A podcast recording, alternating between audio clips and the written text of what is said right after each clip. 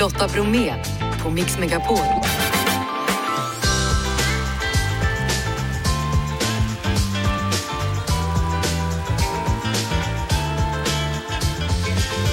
Hallå där och varmt välkommen in till oss denna tisdag. I dagens mix, fotboll. Självklart så laddar vi in för kvällens ödesmatch, Sverige-Österrike.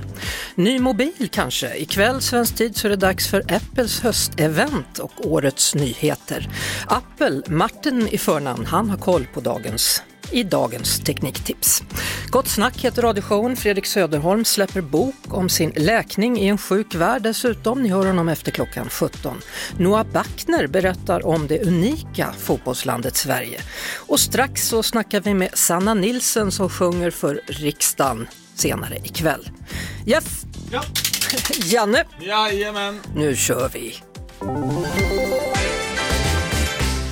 Idag vid klockan 1 så öppnade riksdagen igen och arbetsåret är officiellt igång då för de 349 ledamöterna. Ikväll så firas riksmötets öppnande med en riksdagskonsert i Konserthuset i Stockholm där ingen mindre än artisten Sanna Nielsen kommer att medverka. Hallå, välkommen till Mix Megapol, Sanna. Ja men hallå, tack så mycket. Hur är läget? Det är bara bra. Alltså jag sitter här i min loge i Konserthuset och bara laddar batterierna och ja, peppa hjärnet här nu inför kvällen. Det ska bli så sjukt roligt. Ja, har du sjungit här tidigare i Konserthuset? Jag har sjungit tidigare, ja det är jättelänge sedan nu faktiskt. Och jag kan säga det att det är lite extra pirrigt när man går ut på den scenen och sjunger och framförallt när man backas upp av Filharmoniska orkestern. Alltså det är så mäktigt så att man får nypa sig själv i armen faktiskt. Ja, förutom kungliga filharmonikerna så antar jag att kungen kommer vara där också vid det här. Ja, nej men alltså bara det. Ja, och det är extra, så mycket människor va? Ja, och det är extra speciellt i år också i och med att han firar sina år på tronen och så vidare. Precis, ja, men det känns så superstort att få vara med på ett hörn faktiskt. Är det som att spela på en firmafest eller hur blir det här? Vi får väl se. Ja, ja precis. Nej men ja, alltså, det är ju så mäktigt att få alltså, det här Konserthuset är ju bland det vackraste vi har tycker jag. Det är mäktigt att bara stå där och sjunga och så vet man liksom också varför man står där just idag och vilka som också sitter i publiken, vilka som tittar och lyssnar och det är klart att man blir lite extra nervös men jag tänkte nog att jag ska försöka få med dem på lite allsång också hoppas jag. Längtar du tillbaka till sommarjobbet? Nej, absolut inte. Men allsången går ju liksom inte ur mitt blod bara för att jag slutar vara allsångsledare. Nej. Vilken låt är det de ska sjunga med i då? Ja, men jag har men det kan jag väl avslöja tycker jag. Men jag ska göra 2 låtar men i den ena låten så tänker jag att men det här borde de kunna sjunga mig. Då ska vi köra Jag har bott vid en landsväg i hela mitt liv. Och köra någon, där kom den in. Det var ett tag sedan. Där kom den in. Ja. Det var ett tag sedan, ja precis. Så det passar ju perfekt med lite allsång då tänker jag. Det blir superbra det. Och du och val då? Har du varit duktig och röstat alla gånger du har fått? Ja. Det har jag gjort, absolut. Jag tänkte nästan det, för du har ju huvudet på skaft, typ. Ja. Ja, nej men jag tycker det är ju stort bara att få göra det, tänker jag. Och att man får liksom göra sin röst hörd också. Det är ju viktigt. Håller helt och hållet med dig. Jag hoppas att du dyker upp hos oss här framöver. Det vore kul att ha ett lite längre snack när vi ses. Jag kommer väldigt gärna, det vet du. Är du varmt välkommen. Och så önskar vi dig lycka till ikväll då. Vill man följa den här konserten, då kan man göra det på SVT 2 klockan 19. Just det. Och precis. Sanna Nielsen, du behöver inte vara ett dugg nervös, det kommer gå jättebra. Vad ska du ha på dig förresten? Nej men men det kommer bli en klänning. Det kommer bli en klänning med höga klackar såklart. Höga klackar, klänning, toppen. Vi hörs. Ja, hej. Det gör vi. Hej. Tekniktipset. Ikväll så är det dags för Apples stora höstevent och förmodligen så ska man lansera en ny iPhone-mobil och vi kan ju vara rätt säkra på då att det blir en väldigt dyr telefon. Men frågan är, måste telefonerna verkligen vara så dyra? Det ska vi prata med vår teknikexpert, PC för allas konsumentredaktör Martin Appel om. Välkommen! Tack så mycket! Jaha du, det här är ett årligt event som människor väntar på. De som är riktiga iPhone- och Apple-fan, det är julafton för dem. Alla tror att det kommer släppas en ny iPhone. Vad kostar en ny iPhone då? För det är ganska stora pengar vi pratar om. Om vi tittar på den som säljs idag, den populäraste modellen som heter iPhone 14, så kostar den ungefär 14 000.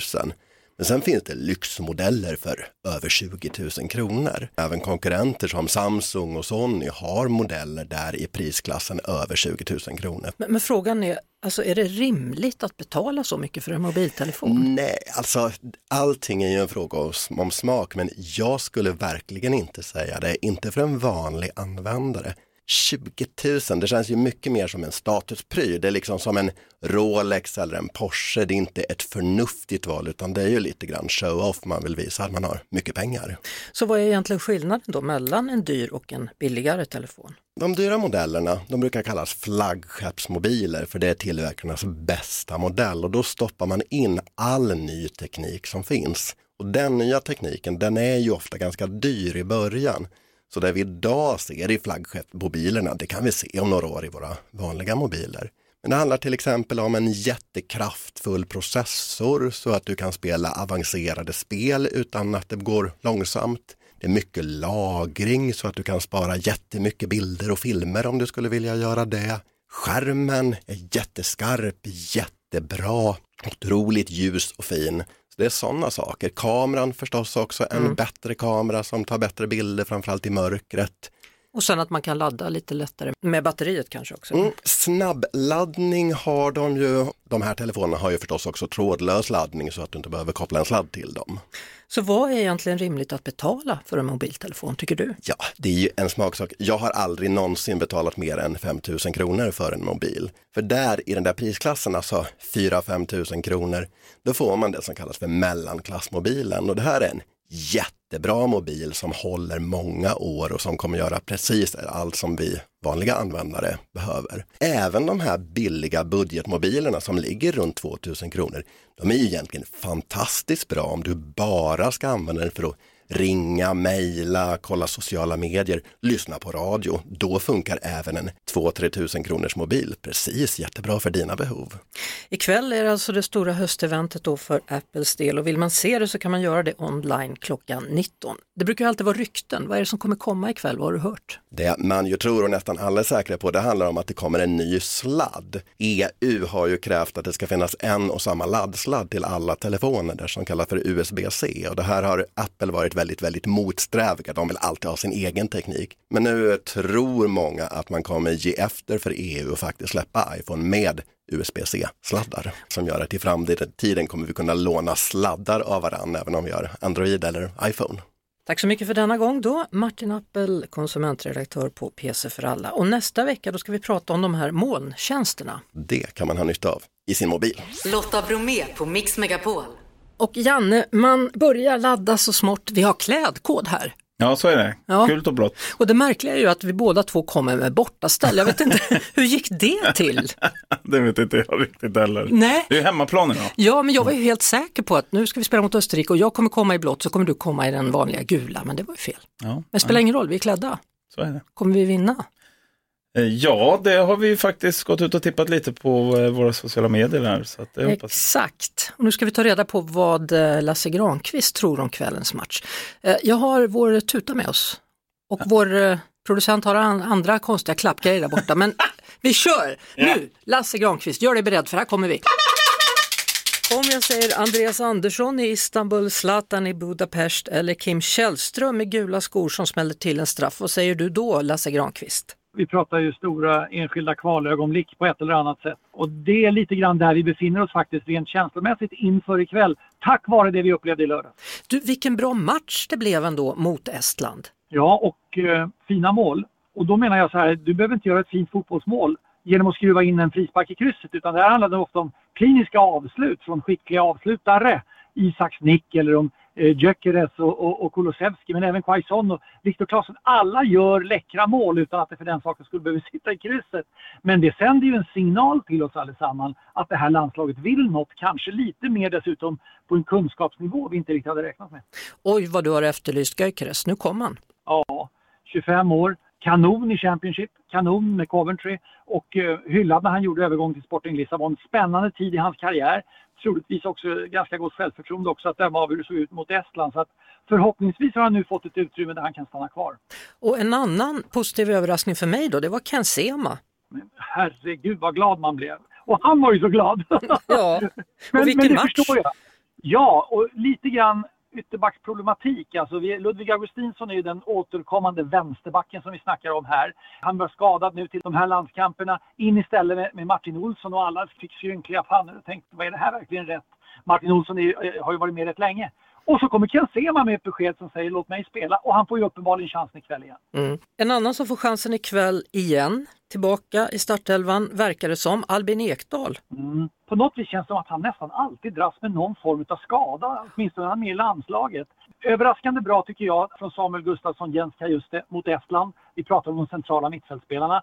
Samuel Gustafsson, BK Häcken är ju uppenbarligen den som ska få flytta på sig nu för att Albin Ekdal kommer in. Det känns som att Ekdal ska spela en sån här match. Det är liksom, vi pratar om ett tungt, riktigt kvalmöte. Då känns det som att Albin Ekdal har den rutinen och erfarenheten som behövs. Visst, man kan säga så här, 5-0 mot Estland, var det någon motstånd och så vidare. Men om man struntar i det och ändå bara tänker på att de hittade varandra i spelet och säger att det var det som var viktigt och det är det som kan bli det viktiga ikväll. Håller med, men sen är det så här också att jag tycker inte man kan nedmontera insatsen mot Estland med att säga att det var ändå mot ett ganska svagt lag. Vi har sett Sverige kämpa enormt hårt i bortamatcher mot dylika länder som Estland är i det här fallet. Det vill säga ett land som har väsentligt lägre ranking. Men det kan vara himla knepigt och du har 0-0 eller 1-1 eller någonting liknande på tavlan när det är 5-10 minuter kvar. Mm. Här var det ju inte alls det vi snackade om. Det var ju avgjort efter en kvart mer eller mindre. Vilket ju är en känsla som jag tror lyfter hela det här laget inför en match som Sverige måste vinna. Glöm inte det, Lotta. Helst med 2-målsmarginal också. Därför att Sverige förlorade med 2 mål i Wien. Och kommer Sverige och Österrike på samma poäng i den här tabellen, då är det faktiskt inbördesmöte som avgör. Så 3-0 Sverige ikväll vore något. Men visst fick man ändå hoppet tillbaka? Tänk vad lite det behövs. Det räckte med en stark insats mot Estland och så kände vi att nu har vi någonting på gång. Men någonstans är det ju så att ikväll får vi ju kvittot vilket värde vi ska sätta på den här Estlandsegern. Och lyssna nu Lotta. Jag börjar känna lite positiva vibbar. Och det är inte så ofta när det gäller att tippa. Nej, och jag säger att det kommer bli toppen så slipper du tippa. Jag ryggar dig, så är det klart. Härligt, Lasse Granqvist. Du ser matchen ikväll va? Absolut, och jag tror faktiskt, vågar jag säga det, jag tror faktiskt att vi kan ha 2-0 Sverige på tavlan, 10 minuter kvar. Och så tänker man, kommer de gå för ett 3:e mål också? Och då gör de det tror jag. Välkommet, välkommet. Och då är det Gyökeres, jag visste det. Du lyssnar på Lotta Bromé på Mix Megapol. I årtionden så har stora mängder svensk ull grävts ner och eldats upp samtidigt som stora mängder utländsk ull har importerats.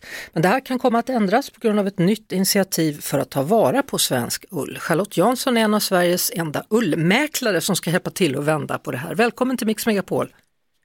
Tack så mycket. Charlotte, vad gör en ullmäklare? Ja, vi försöker vara, kan man säga, bron mellan gård och industri. Så vi köper upp ull från fårgårdar och sorterar, paketerar och klassificerar här hemma hos oss. Och sen så säljer vi vidare i större skala till ullköpare. Jaha, hur många finns det i Sverige som är ullmäklare? Ja, vi är väl 2-3 stycken, så vi är inte så många. Så det är ju toppenjobb då med andra ord. Det måste finnas framtidsutsikter för det jobbet, eller? Det hoppas vi. Vi har väl inte riktigt så stor avsättning för den svenska ullen än. Men vi jobbar ju på för att fler ska få upp ögonen och våga prova den svenska ullen. Men det låter ju bedrövligt här att man ska gräva ner ull och så tända eld på den. Ja, det är fruktansvärt. När våra får liksom jobbar varje dag för att producera en sån otrolig fiber så tar vi inte hand om den. Det är jättesynd. Nej, varför är det så? Så vi har tappat all tradition med att ta hand om den svenska ullen. Mycket av textilindustrierna försvann ju från Sverige väldigt tidigt. Och Sverige var, alltså man pratar om att det här går tillbaka redan till andra världskriget. Att Sverige var ett så pass rikt land efter andra världskriget att vi hade råd att börja köpa in polyester från USA. När våra grannländer som Norge och Finland, de hade inte det. Så de var ju tvungna att bevara ullen på ett helt annat sätt än vad vi var. Polyester? Ja, och plast. Fiber, sånt som man gör kläder av mycket idag. Ja, men eller hur? Och det värmer ju inte speciellt mycket när det är vinter. Nej, och andas inte bra på sommaren när det är varmt heller. Nej, så lusekofter, mer sånt. Ja. Och ullkalsonger, är det så? Ja, kanske inte den svenska ullen i kalsonger, det är den lite för grov för. Ja. Men som en lusekofta går det utmärkt. Ja. Vad tror du det här betyder då för svenska ullproducenter? Det nya klassificeringssystemet som har lanserat nu tror jag är ett jätteviktigt verktyg för att vi som urlmäklare ska kunna kommunicera med våra köpare. Mm. Att man lättare ska kunna peka på vad behöver vi för ull och vad kan vi leverera för ull. Och förhoppningsvis för våra fårägare så betyder det ju i långa loppet att vi kan sälja mer ull så att vi kan köpa mer och betala mer för ullen till fårägarna. Vi vill ju liksom hjälpa till att öka värdet på alla våra får här i Sverige. Mm. Så vi kanske blir självförsörjande vad gäller ull så småningom då? Ja, då får vi skaffa rätt mycket mer får. Vi har ju inte jättemånga får i det här landet, men det kan ju alltid bli mer. Några till får plats. Ja, verkligen. Ja, lycka till då som ullmäklare, Charlotte Jansson. Tack så mycket. Hej.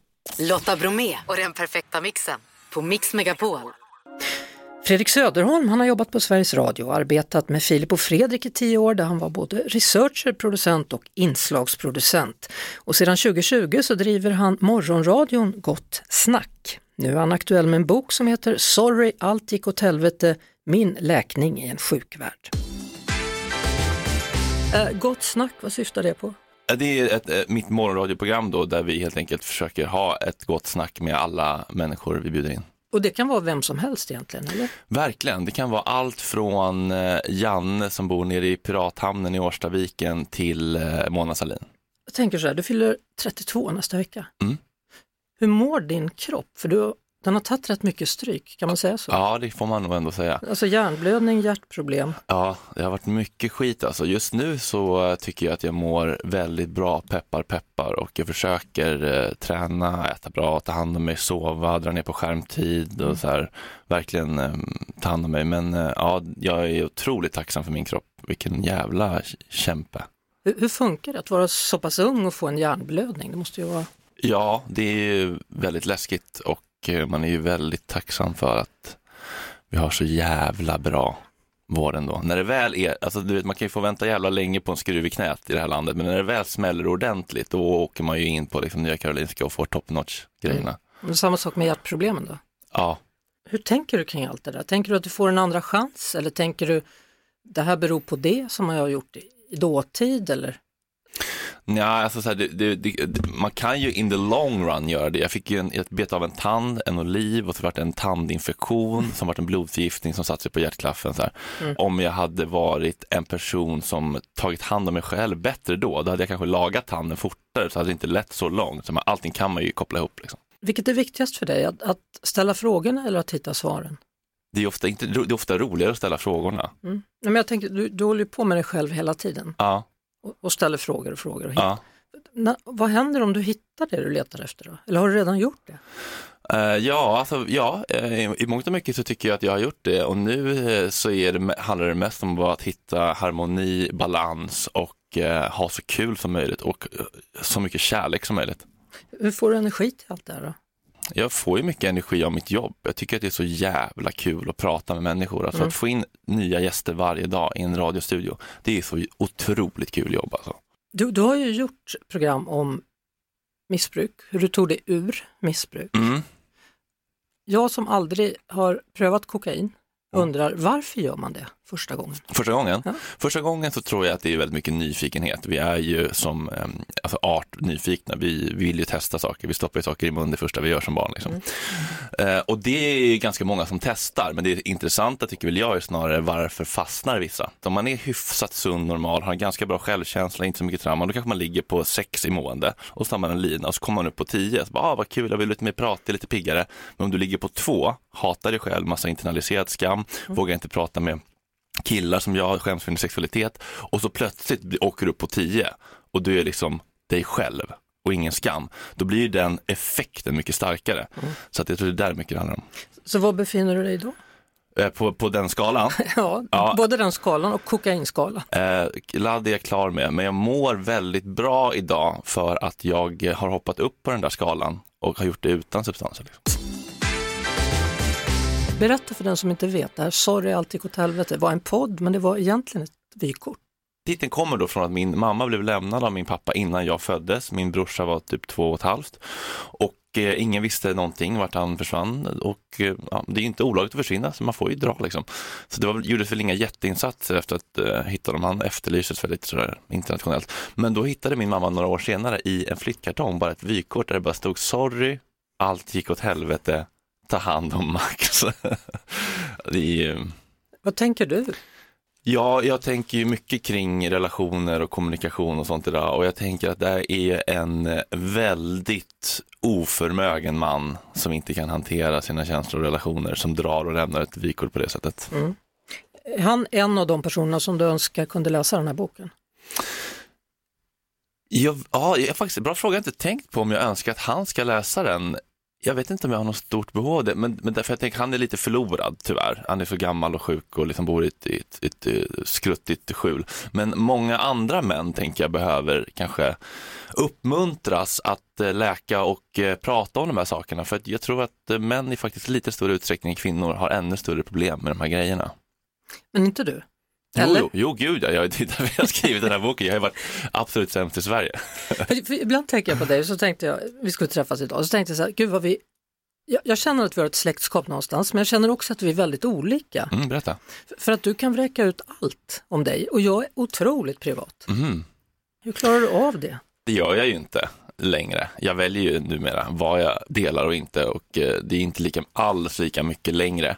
Men om man ska skriva en sån här bok så är det lite då måste man, tror jag ändå, gräva och ta fram det som skaver och är jobbigt och lite fult för att få någon slags trovärdighet. Om man inte har några högskolepoäng har gått psykologprogrammet, det är så här, vem fan är du att prata om trauma och missbruk och anknytning och dysfunktionella relationer och toxisk stress och så här.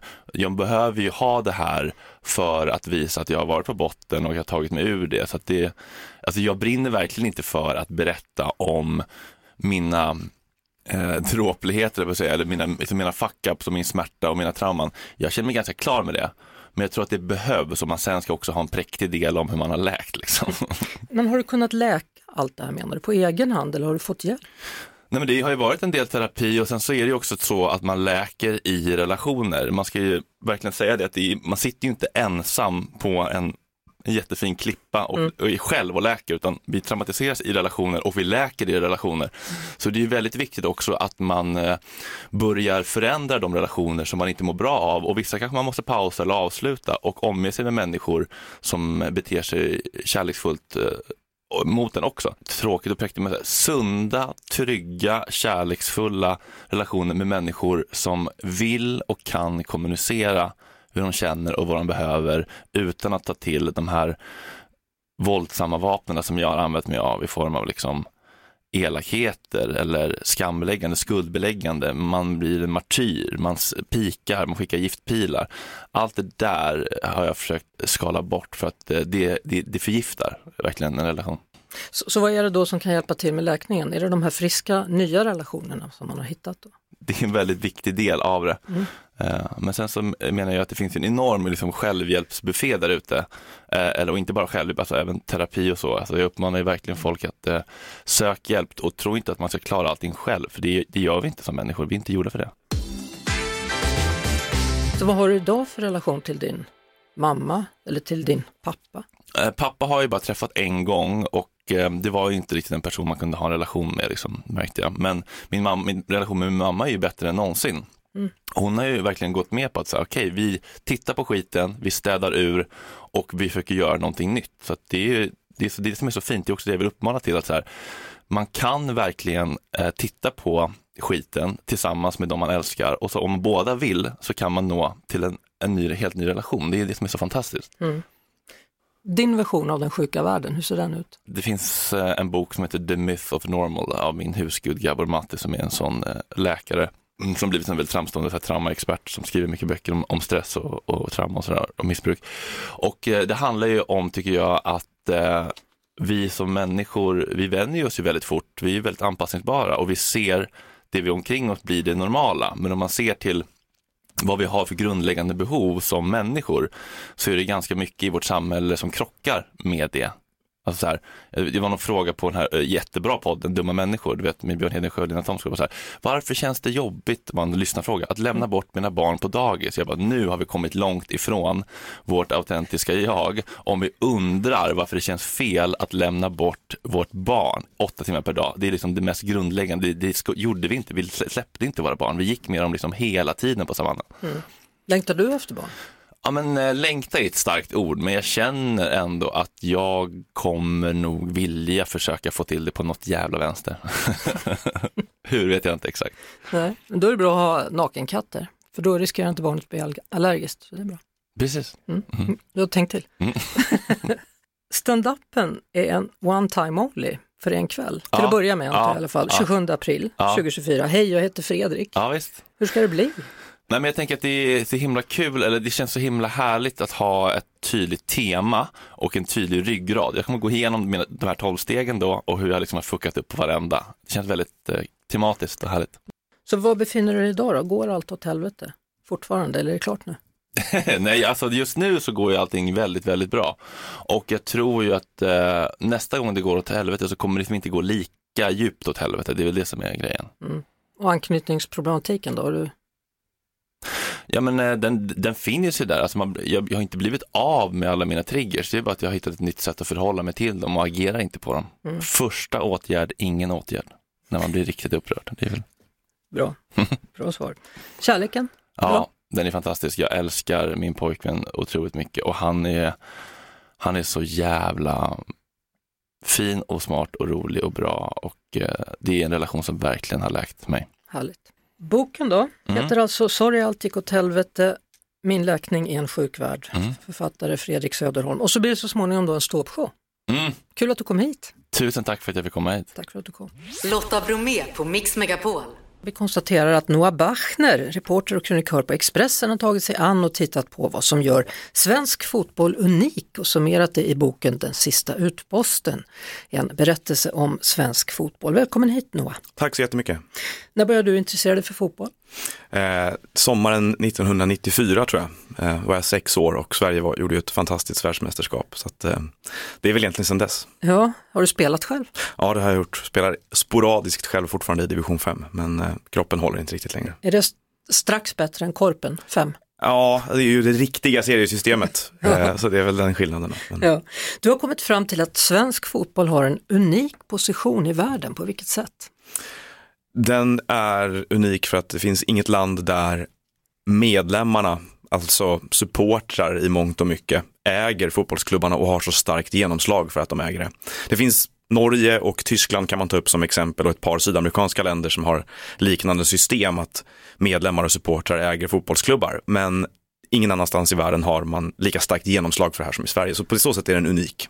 Så när man hör att Zlatan går in och köper in sig i Hammarby, hur mycket kan han köpa då? En minoritetspost. Alltså regeln som gör att det är så här i Sverige heter ju i folkmun 51%-regeln och ligger egentligen hos Riksidrottsförbundet. Men den gör ju gällande då att vill man bolagisera verksamheten så ska 51% av innehavet ägas av föreningens medlemmar och inte av en privatinvesterare. Vad står svensk fotboll för? Ja, den står ju för ganska mycket saker, och nu står den ju allt mer för en idé om fotbollen som håller på att försvinna i resten av världen, där klubbarna finns till för att representera sina lokalsamhällen och sina medborgare och supportrar, där fotbollen ska försvara vissa värden, ibland med etisk och moralisk grund.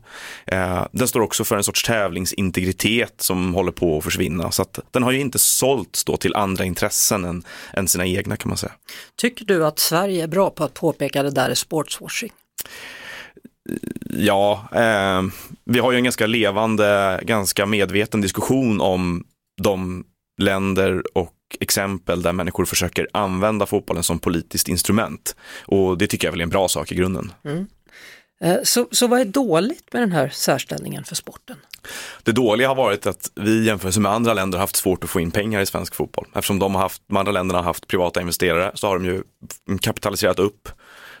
Klubbarna har kunnat fatta lite mer strategiskt smartare beslut i andra länder. Så svensk fotboll är lite underfinansierad kanske som en konsekvens av det här och fått lite kortsiktigare beslut. Sådär. Och vad är bra? Ja, det som är bra är ju att vi har lyckats bevara och skydda många av idrottens kärnvärden i Sverige. Det finns ju nu ganska livliga och sorgsna diskussioner i många andra länder där man allt mer diskuterar vad som har förlorats på vägen. Inte minst i England som ju har blivit någon sorts symbol för vad som har gått fel ute i Europa. Där. Man kan läsa till exempel den brittiska staten har givit ut en vit bok där de försöker beskriva vad fotbollens betydelse för samhället och England är. Men de pratar om det som någonting som den egentligen betyder men inte riktigt motsvaras i verkligheten längre. En sak som de ändå lyckades med i England, det var att få bort läktarvåldet som vi ser nästan mer och mer av i Sverige. Ja, i alla fall vissa. Man ser det mer och mer i England nu också. Det här är ju en fråga som är ganska mångfacetterad, men det stämmer ju att man har fått bort det från läktarna, men det är mycket bråk utanför arenorna. Och det beror på hur man ser fotbollsvåld, som ett samhällsproblem eller som fotbollens problem lite grann. Så att, visst, det har ju gjort med en del repressiva åtgärder i England, en del mer övervakning och sådär, men det råder väl lite delade meningar om vad det har kostat också. Så hur ser du på framtiden för svensk fotboll? Vad behöver göras? Ja, vi behöver nog ha en anledning till att jag skrev den här boken är ju att vi behöver ha en diskussion i Sverige om att vi har den här formen för fotbollen i Sverige. Vi kommer inte ändra på den. Så hur ska vi hitta sätt att bli konkurrenskraftiga på planen och hur ska vi få den här fotbollen att betyda ännu mer för fler människor i Sverige? Då tror jag att man måste rekrytera mycket fler medlemmar till klubbarna så att det här blir mer av en folkrörelse igen.